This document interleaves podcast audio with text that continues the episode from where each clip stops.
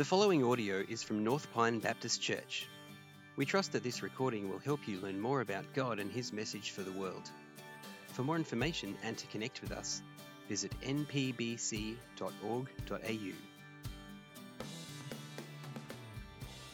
Welcome, everybody. Today we'll be continuing our journey through Exodus by looking at chapter 19. So please open your Bibles or devices and read along with me. On the first day of the third month after the Israelites left Egypt, on that very day they came to the desert of Sinai. They set out from Rephidim. They entered the desert of Sinai, and Israel camped there in the desert in front of the mountain. Then Moses went up to God.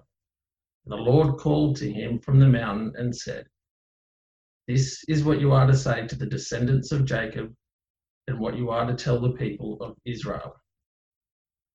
You yourselves have seen what I did to Egypt, and how I carried you on eagle's wings and brought you to myself.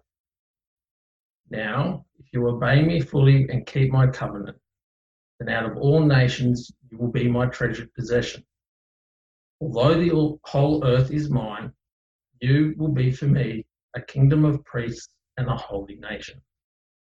These are the words are to speak to the Israelites. So Moses went back and summoned the elders of the people and set before them all the words the Lord had commanded him to speak. And the people all responded together, We will do everything the Lord has said. So Moses brought their answer back to the Lord. The Lord said to Moses, I am going to come to you in a dense cloud, so that the people will hear me speaking with you and will always put their trust in me. Then Moses told the Lord what the people had said. And the Lord said to Moses, Go to the people and consecrate them today and tomorrow. Have them wash their clothes and be ready by the third day, because on that day the Lord will come down on Mount Sinai in the sight of all the people. Put limits for the people around the mountain and tell them, Be careful that you do not approach the mountain or touch the foot of it. Whoever touches the mountain is to be put to death. They are to be stoned or shot with arrows. Not a hand is to be laid on them no personal, person or animal shall be permitted to live. Only when the ram's horn sounds and a long blast may they approach the mountain.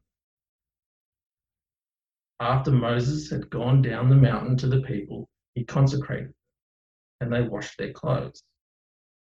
Then he said to the people, Prepare yourselves for the third day, abstain from sexual relations on the morning of the third day, there was thunder and lightning, with a thick cloud over the mountain and a very loud trumpet blast. Everyone in the camp trembled. Then Moses led the people out of the camp to meet with God, and they stood at the foot of the mountain. Mount Sinai was covered with smoke because the Lord descended on it with fire. The smoke billowed up from it like smoke from a furnace, and the whole mountain trembled violently. As the sound of the trumpet grew louder and louder, Moses spoke, and the voice of God answered him. The Lord descended to the top of Mount Sinai and called Moses to the top of the mountain. So Moses went up. And the Lord said to him, Go down and warn the people so they do not force their way through to see the Lord and many of them perish. Even the priests who approach the Lord must consecrate themselves, or the Lord will break out against them. Moses said to the Lord, The people cannot come up Mount Sinai, because you yourself warned us.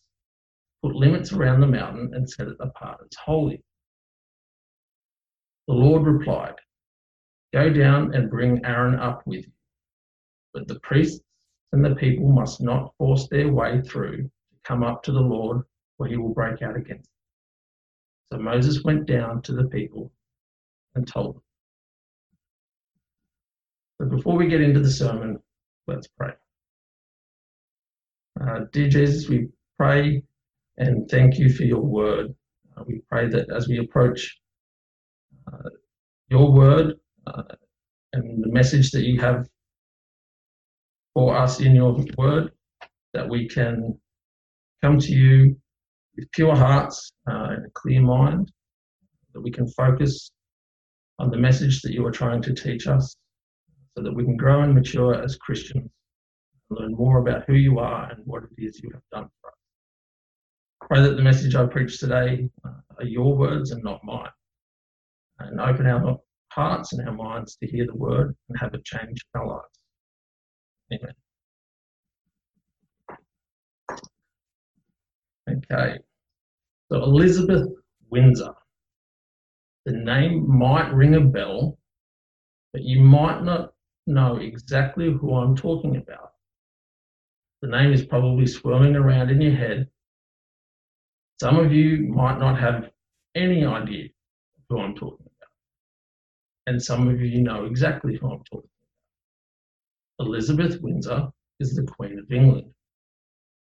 And I can tell you're probably wondering what the Queen has to do with Israel over 3,000 years ago. Well, not much, be honest, but just stay with me for a second. I'm wondering have you ever tried walking up to the Queen of England and be like, hey, Lizzie, how are you? Want to chat? It's highly unlikely. In fact, it's probably impossible. We cannot just go up to the Queen whenever we want and talk to her. This is because of a division between the Queen and us commoners. It's a division of class, wealth, and power. But for us, there is a greater and more concerning division. It's the division between God and humanity and the division is one of holiness. Because of this division, humanity was separated from God. The only way we can get back to God is if He first draws us to Him. We can see this in verse 4. We read, You yourselves have seen what I did to Egypt, and how I carried you on eagle's wings and brought you to myself. In all of history, no one has ever been able to just approach God. God always draws people to himself. This is because of the division that is caused by sin. We read about the cause of this division in Genesis 3 when Adam and Eve decided to do things their own way and no longer trusted God. They tried to become like God by deciding what was good and what was evil for themselves. The fall of humanity wasn't about eating a piece of forbidden fruit. It was about the conscious decision Adam and Eve made in ignoring what God had planned for creation and deciding to do what they wanted, not what God had said. This created the separation between humanity and God. Here in Exodus 19, we can see that God is calling humanity back to himself through the nation of Israel. So, getting back to the Queen, if the Queen ever did want to talk to you, I'm sure it would come to us as a surprise. She would probably send a driver to knock on your front door and say, the Queen would like to speak with you. Would you please come with me? She would not come to you, but you must go to her. You wouldn't be able to just go up and talk to her because she lives in a big palace behind a guarded fence. But we all know that if the Queen really did want to talk to you, that there would probably be a million and one rules and protocols you must follow before actually meeting the Queen. Here for Israel, this is no different. In order to enter into the presence of God, we must first become holy. We can see this in verses 10 and then verses 14 and 15. Verse 10 The Lord said to Moses, Go to the people and consecrate them today and tomorrow. Have them wash their clothes. Then in verse 14 and 15. After Moses had gone to the gone down to the gone down the mountain to the people, he consecrated them, and they washed their clothes. Then he said to the people, Prepare yourselves for the third day, abstain from sexual relations. Before God will reveal himself by coming down to dwell on the mountain, the Israelites must first wash and consecrate themselves. They must prepare for the coming of God onto the mountain. They need to wash their clothes, wash themselves, and prepare for God's arrival. This is because God is holy, and anything that is holy is unholy is destroyed in God's presence. These requirements that God places on Israel would probably be similar to the things you would be asked to do if meeting the Queen. You would be informed about countless rules and protocols to follow when you are addressing the. You would need to learn the correct greetings, look presentable, and wear the correct dress code. And you need to use the correct protocol in your conversation. Once you have followed these rules, you'd be introduced to the Queen and finally be in her presence and have an audience with her right? But for the people of Israel, this is not the case. The story somehow doesn't go how you would expect. Even after all the cleansing the people of Israel do, they are still disconnected from God. We see this in the last few verses. In verse 21 it says, And the Lord said to him, Go down and warn the people, so they do not force their way through. To see the Lord, and many of them perish. Even the priests who approach the Lord must consecrate themselves, for the Lord will break out against them.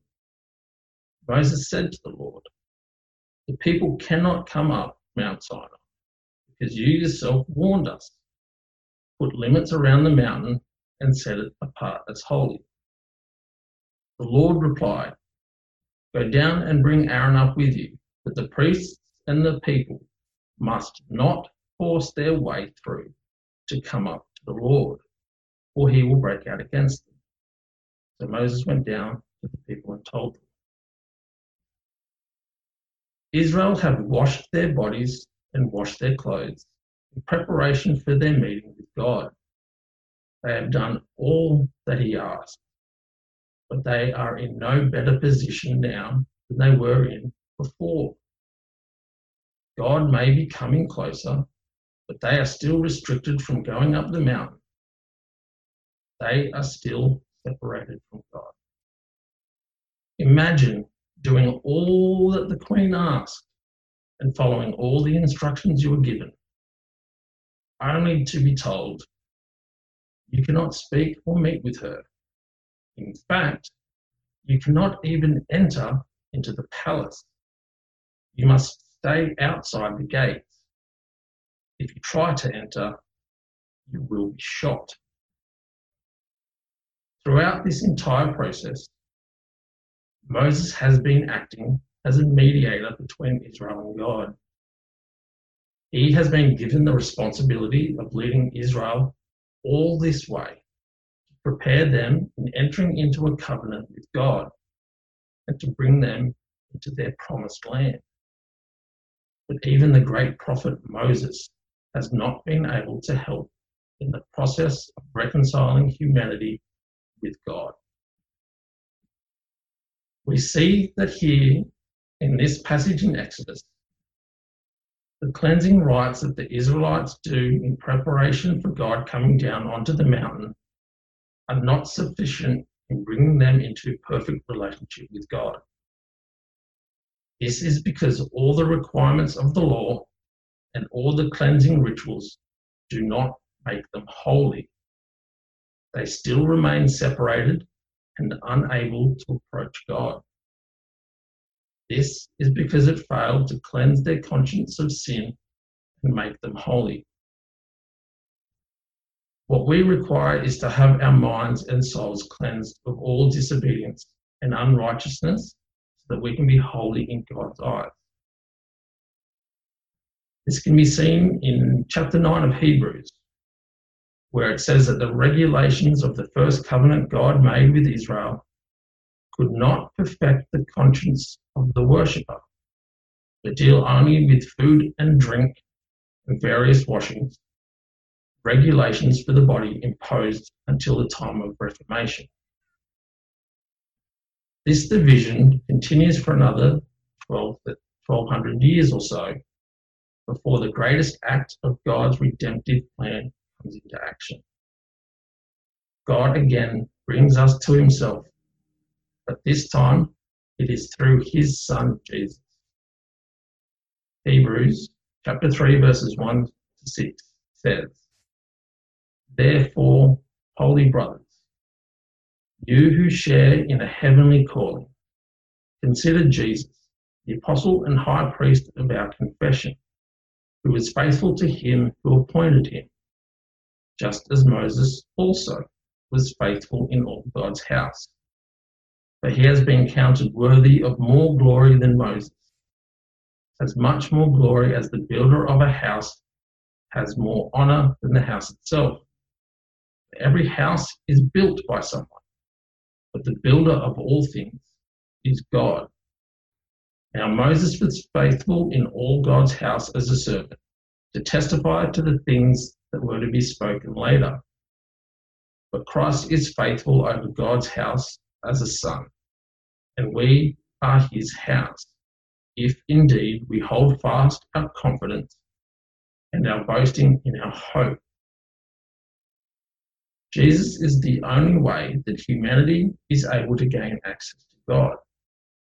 Jesus operates for us in the same but more glorious way that Moses could not.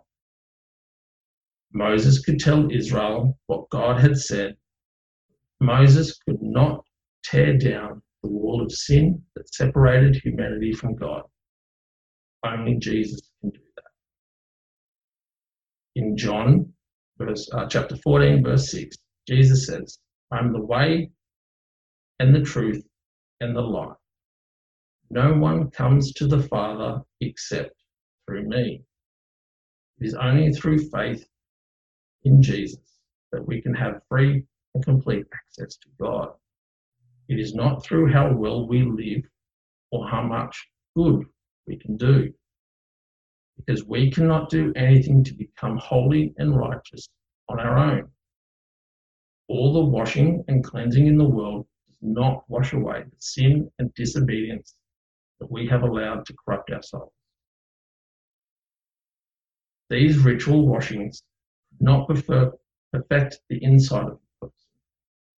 And this is important. Jesus speaks of the importance of being cleansed on the inside rather than just on the outside. In Matthew 23, verses 25 to 26, Jesus says, Woe to you, scribes and Pharisees, hypocrites, for you clean the outside of the cup and the plate but inside they are full of greed and self-indulgence.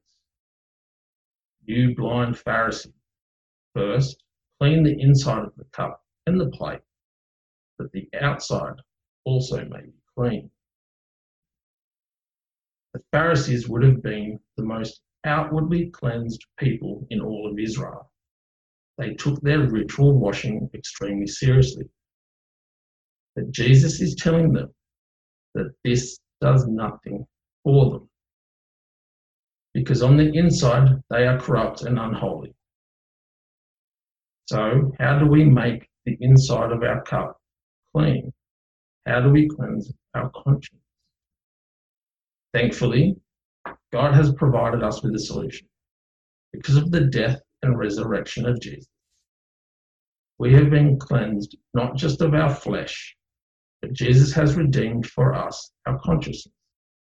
the one thing, the cleaning and washing that the Israelites did at Mount Sinai could not purify.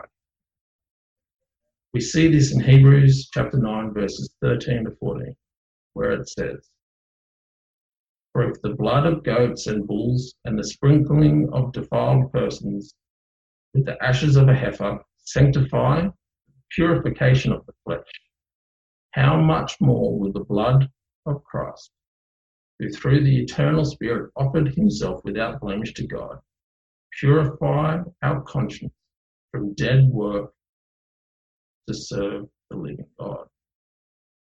Jesus has cleansed us, not just of our outward self, but our conscience. Not just the outward or action of our sin, but the corruption of our souls that sin has caused. Because of this, we have the assurance to draw near to God.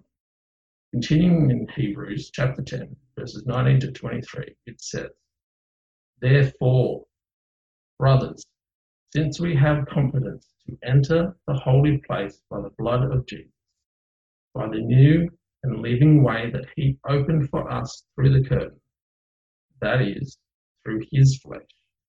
And since we have a great priest over the house of God, let us draw near with a true heart in full assurance of faith, with our hearts sprinkled clean from an evil conscience, and our bodies washed with pure water. Let us hold fast the confession of our hope without wavering, for he who promised is faithful.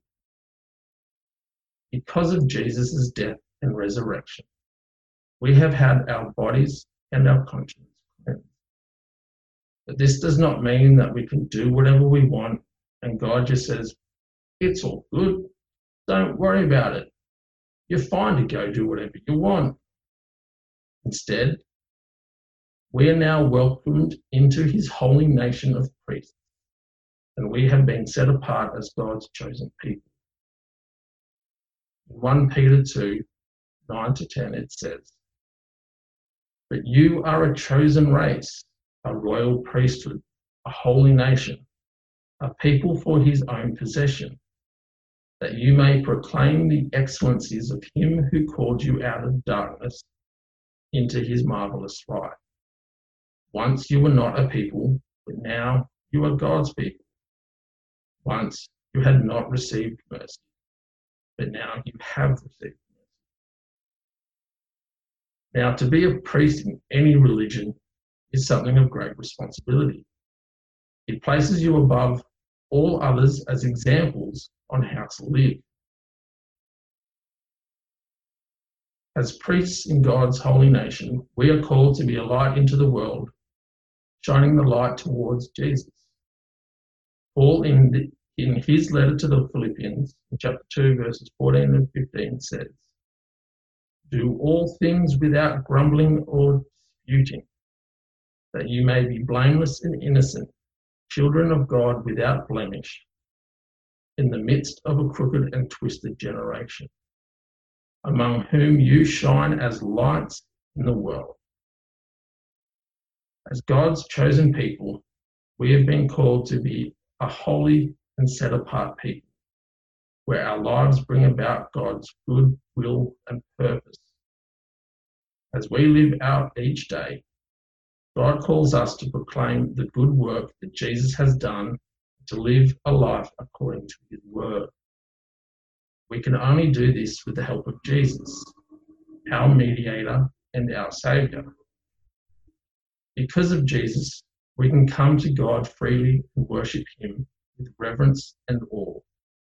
Jesus' death and resurrection has broken down the division of sin, which means that we are no longer stuck at the foot of the mountain, but rather we now have access to a full and complete relationship with God.